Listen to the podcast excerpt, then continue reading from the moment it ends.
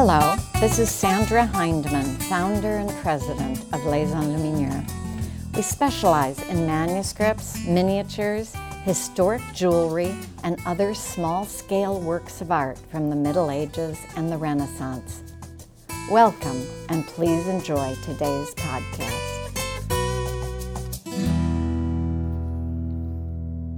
Hello, Les Enluminures listeners. Thank you for joining us today. I'm Kristen Racanello, the editor and producer of this podcast. I wanted to give an important note here at the top. We've moved to a bi weekly production schedule rather than having weekly episodes. We decided to do so to elongate the time that I have to research these episodes so that I can bring you a specially formulated topic every time you listen. So, Thank you for your patience and understanding. And again, please do write in with your comments, questions, and responses to the podcast via either our social media or email. And please remember to subscribe to the podcast so that you can be notified as soon as we publish each episode. Although it's only been two weeks, it feels as though our newly extended time apart has distended much longer and yet also much shorter than the regularity of measured empirical time might suggest. Such measured time ticks off at regular intervals, contrasting sharply with our perception of time as a thing that responds to our feelings and desires, often slowing down when we, for example, stand online at the grocery store or in the dentist's office, or speeding up when we're engrossed in a fast paced film or while reading and looking through our favorite manuscripts. This topic is what we are going to discuss today this fascinating and very strange thing time. Time is critical to our understanding of history, but we are also distant from history, however, we decide to define it. History is a social memory, an objective list of past events, or a subjective personal connection with perceived people, places, or events in the past, depending on which scholar you ask, of course. History and time are always in relation to one another, but history is not time.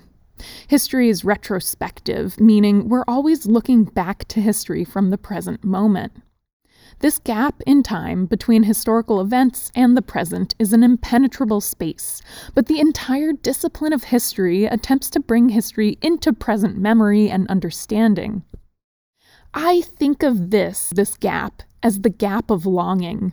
That is, longing for connection to a past, a heritage, a history. This longing is felt acutely and expressed by enthusiasts who collect medieval art or texts, who might create exact replicas of period costumes or jewelry, or who simply throw on a medieval style tasseled robe to attend the opening day of neo medieval films like The Green Knight or The Last Duel. Professionals might also collect medieval art, but the attitude among academics is often one of distaste for reenactment and the enthusiastic, often amateur search for an immediate connection with the past in the present.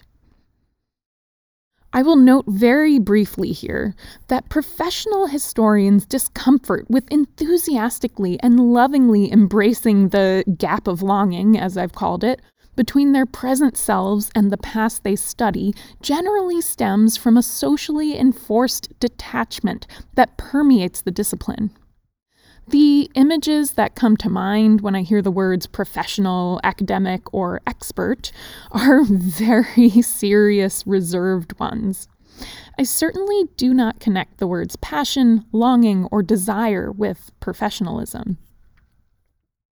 However, I recently read Carolyn Dinshaw's book, How Soon Is Now Medieval Texts, Amateur Readers, and the Queerness of Time.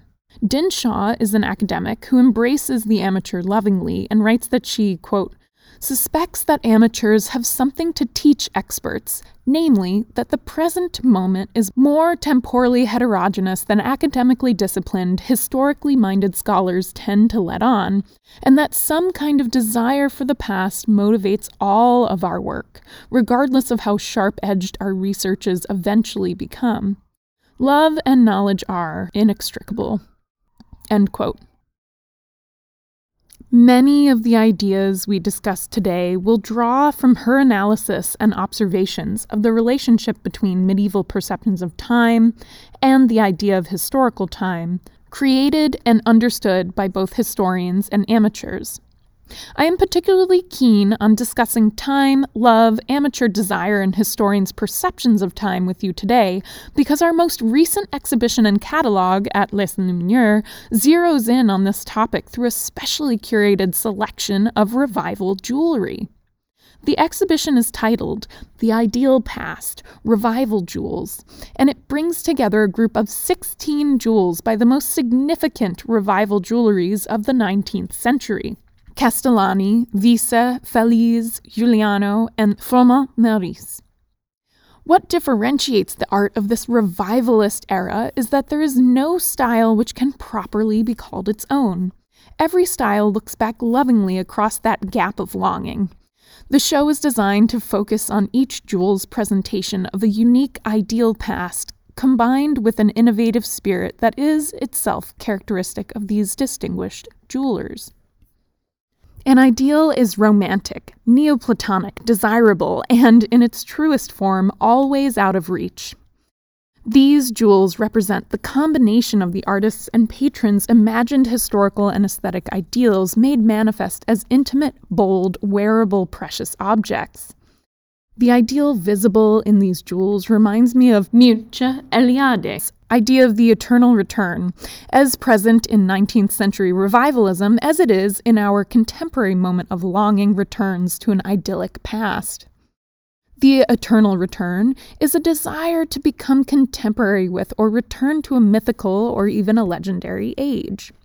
I'll return to this idea of the return shortly as we discuss St. Augustine and Aristotle. But for now, let's turn to a few of the artworks in this incredible exhibition on the ideal past. This exhibition is broken into three different desirable periods of return ancient, Gothic, and Renaissance revival. Classical Greco Roman style jewels were inspired by a growing interest in archaeology, as we see in Castellani and Giuliano's jewelry.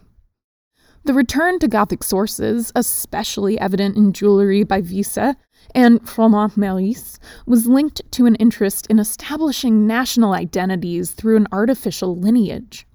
Falize and Giuliano claim the renewal of artistic individuality through their perfection of Renaissance enameling techniques combined with Renaissance themes. Of course, none of these are perfect reproductions of historical jewelry. Instead, we see elements of ancient and medieval jewelry beautifully incorporated within modern settings and mixed with other modern techniques and iconography. But why did the 19th century inspire such a turn to the past? What exactly were artists and patrons looking for in this past time? Well, according to our jewelry expert, Beatrice Chadour Sampson, Europe in the 19th century experienced dramatic political upheavals and at the time was an exciting period of international trade exhibitions and new art movements.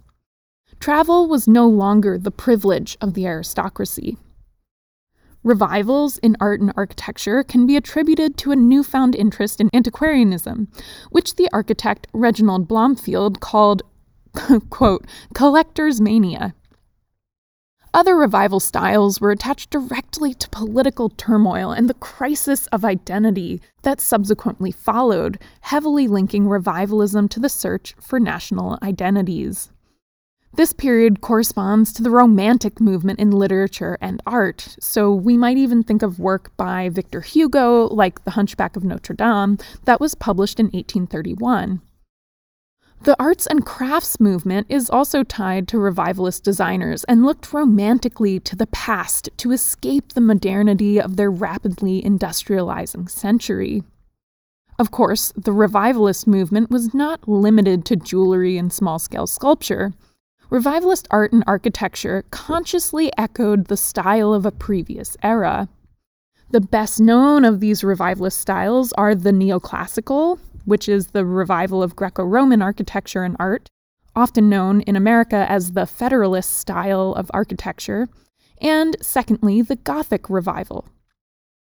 However, There have been many other revivals, including of ancient Egyptian, Assyrian, Chinese, Japanese, Indian, and more.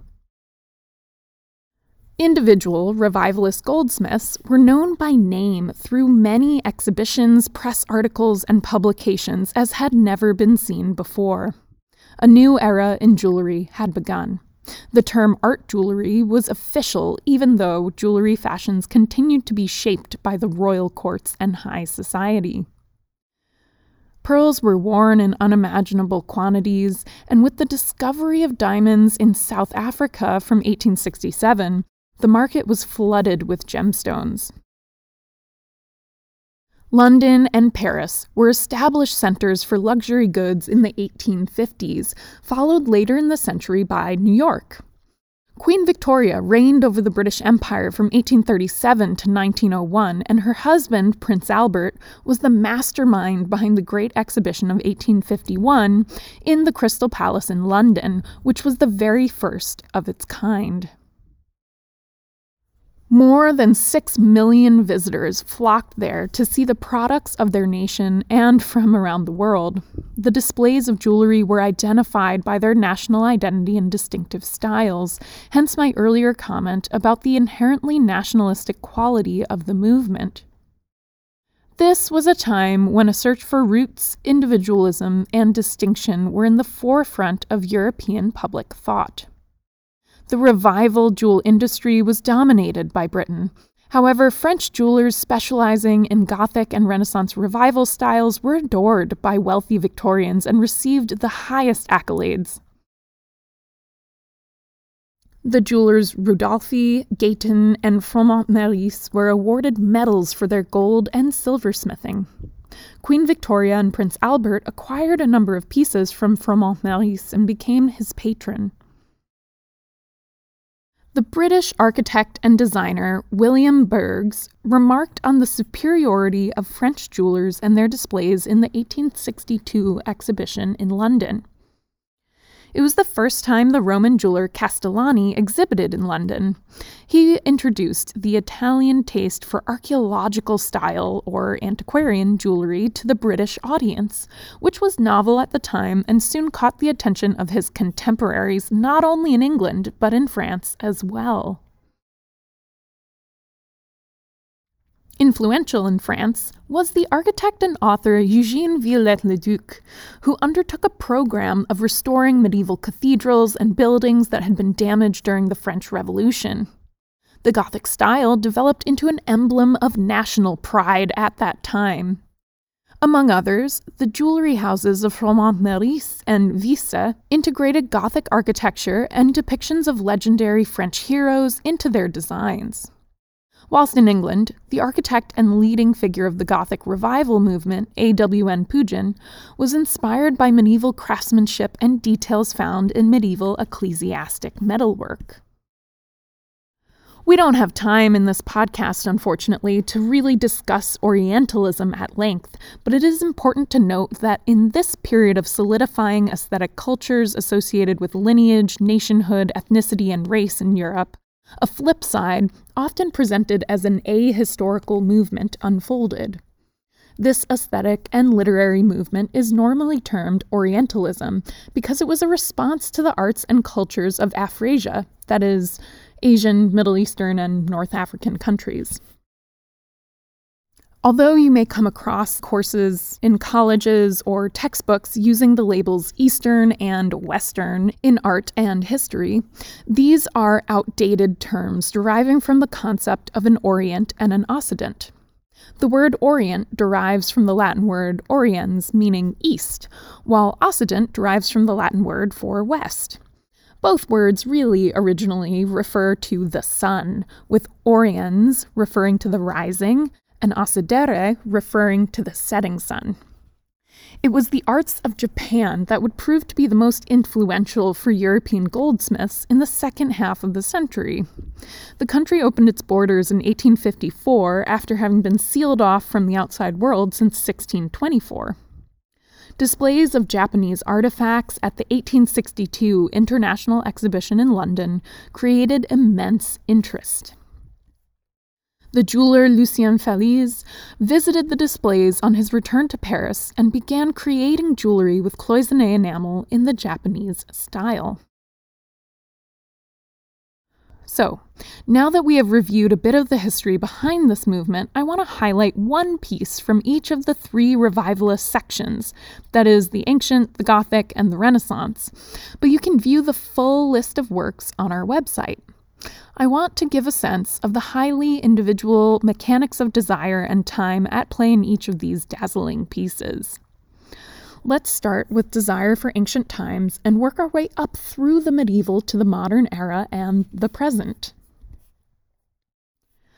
A fascination with the arts of ancient Greece and Rome recurred throughout the centuries.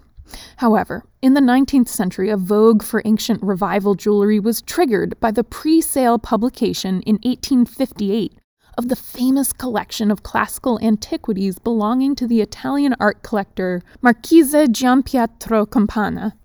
Leading European museums competed to acquire parts of the collection, comprising jewelry and works of art from the Greek, Etruscan, and Roman eras. In 1861, Napoleon III secured the collection for the French nation, an act seen as a political move. The jewelry had been placed before the sale in the care of the jeweler Castellani, who had achieved fame in 1828 as a papal advisor to some finds of Etruscan jewelry, and who was now commissioned to restore the Campana collection and make plaster casts of the pieces. This close study of ancient goldsmithing techniques allowed them to emulate these in their own designs for jewelry, either in the form of pastiches or modern creations. Castellani is one of the most important of the revival jewelers of the 19th century. One of my absolute favorite works in the Ideal Jewels exhibition is the quatrefoil brooch made by Fortunato Pio Castellani in Rome around 1860.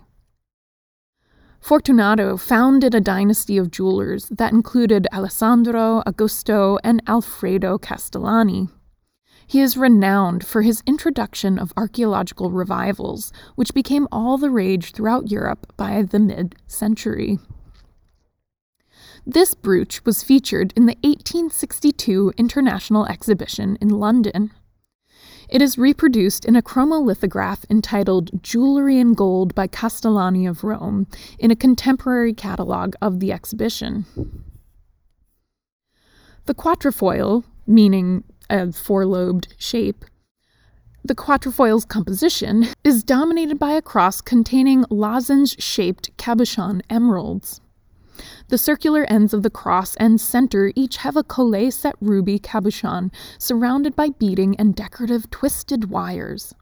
Geometric shapes, cabochon gemstones, enamel, and decorative details from the late Roman Empire and Byzantium, with a few later medieval inspired flourishes. It is strikingly reminiscent of drawings by Michelangelo Caetani. Caetani was a talented polymath, Dante scholar, historian, aesthete, and artisan, who from 1828 maintained a lifelong friendship and collaboration with Castellani. Other stylistic influences evident in the brooch include early medieval jewelry for the pearls, on studs, and archaeological jewels as found in the collection of the Marchese Campana for the ornamental twisted wires and beading. This piece adheres closely to ancient techniques that it imitates, revealing Fortunato Castellani's close study of the original archaeological objects. In this amazing quatrefoil brooch, we see a desire for time travel and transportation to the reality of the past through the carefully executed and detailed techniques that blend imperial power with early Christian symbolism. As a medievalist myself, it was nearly impossibly difficult to choose a favorite Gothic revival piece.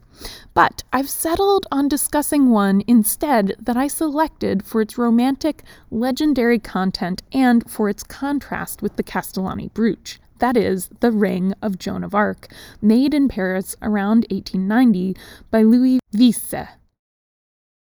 Made entirely of cast and chased openwork gold, this fluid, graceful piece features a quatrefoil element just as our brooch did.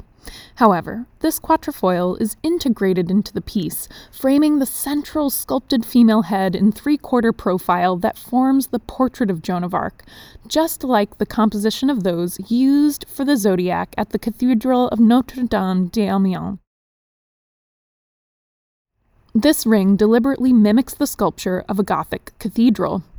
Pierced trefoils reproduce the tracery of Notre Dame de Paris, and sculpturesque crockets define the outer edge of the frame, and finials mark the top and bottom of the quatrefoil. Contrasting with Castellani's delicate technical observations, this ring is more fanciful and imaginative.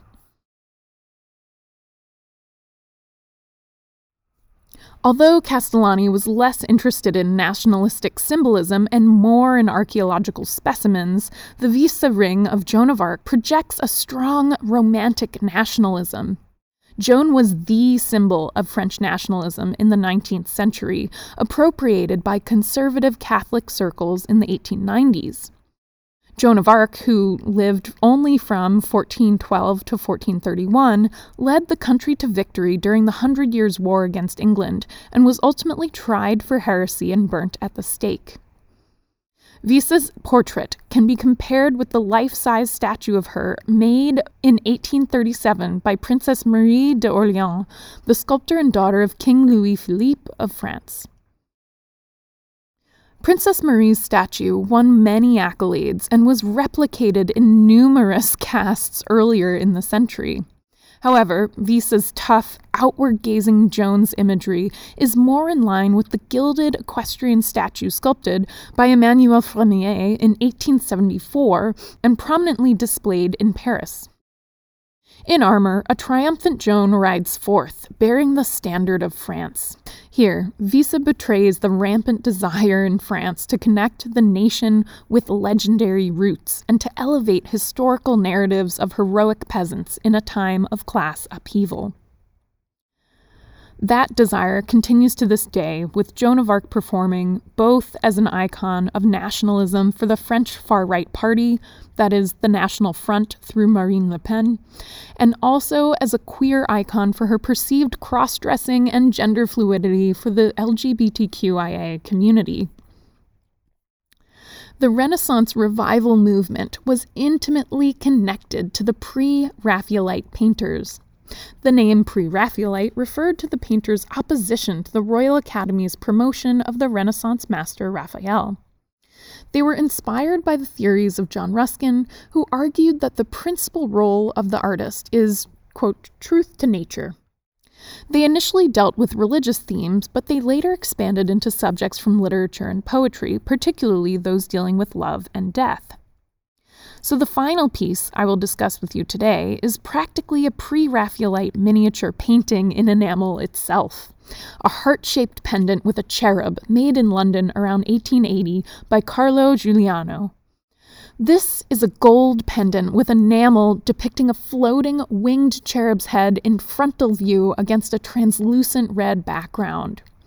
Curling golden hair rests against pale blue feathery wings with gilt highlights. The frame has two borders a thin line of white and black dots, and a meander like frieze in white on dark blue. There are 13 protruding seed pearls on studs that adorn the rim, giving this jewel like enamel a tiara like quality. The pendant loop in white and black dots is suspended from a white fleur de lis with foliate ornament in blue. Of all the revivalist jewelers, the versatile Carlo Giuliano may be the most difficult to recognize without recourse to his maker's mark. Self described as an art jeweler, Giuliano probably began his training with Castellani in Rome, which inspired his interest in archaeological style jewels. However, he rapidly developed as an independent artist, employing gemstones in unusual ways, incorporating enamel, using silver and gold, and he was evidently receptive to many, many different styles, from Gothic to Renaissance and even Mughal.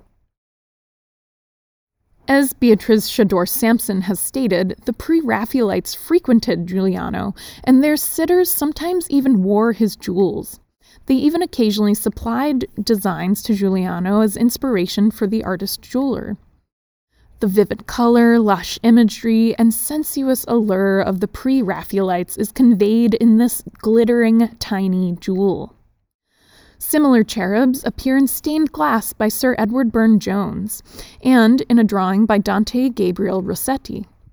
These jewels were often highly personal mementos. With its glass lid on the reverse, meant to hold a keepsake, the present heart shaped pendant was perhaps intended as a gift for a member of the pre Raphaelite circle. In these three examples, we have seen many different styles and ways of working. You might have noticed that jewelers sometimes worked from archaeological finds, a method especially evident in Castellani jewelry, Sometimes they worked from architecture and other inspirations, as we see clearly in the Joan of Arc ring, and occasionally they worked from designs made for them by other artists, as was the case with Carlo Giuliano and the pre Raphaelites. The question of reproduction from real ancient jewelry, or invention from other forms, or from reproductions or drawings, is of course an interesting one that speaks to the motivations of the artist and patrons. This is where I'll return now to some of the ideas that Carolyn Dinshaw puts forth in her book How Soon Is Now, the title which riffs off of the eponymous song by the Smiths. With its disconcerting asynchronous beat and a longing and desire and asynchrony of the lead singer's insistent invocation of now that's never the same now as his invisible friends who attempt to confront him through the song. I won't dive into an analysis of the music or the entire book with you here, but there are a few relevant and striking visuals and concepts that Dinshaw evokes that are worth exploring in relation to the motivations behind the creation of revival jewelry in the 19th century.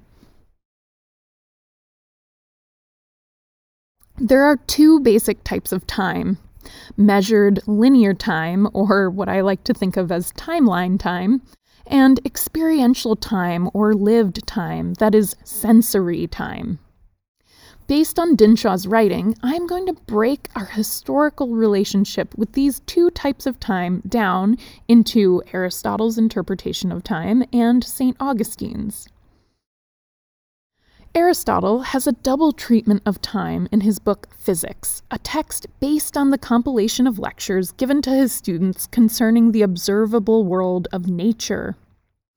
Aristotle's discussion of time at once treats it as a measurement of change, a succession of numbers counting, for example, T1, T2, T3, T4, etc. But then he also suggests that, quote, our everyday experience of time is not linear at all. End quote. This analysis of time by Aristotle, quote, smuggles in everyday experience without drawing attention to it, constructs an image of time from it, and then explains our everyday experience with the image of time instead of the other way around, convincing us that experience is false and measurement is true, according to Dinshaw. Aristotle's thought has permeated so many different cultures across many time periods that most people's understanding of time has come to be influenced by him. Especially following the age of enlightenment, observation, and empiricism, we have come to think of time as merely a timeline and not as a thing we experience or a thing with a slippery and pliable existence. We can see the influence of Aristotelian thought on time unfolding in these jewels that rely most on direct observation and nature, such as the Castellani quatrefoil. Aristotle was interested in the observable world of nature as defined by change or motion, rather than any eternal, invisible world of forms. This was in contrast to Plato's ultimate concern.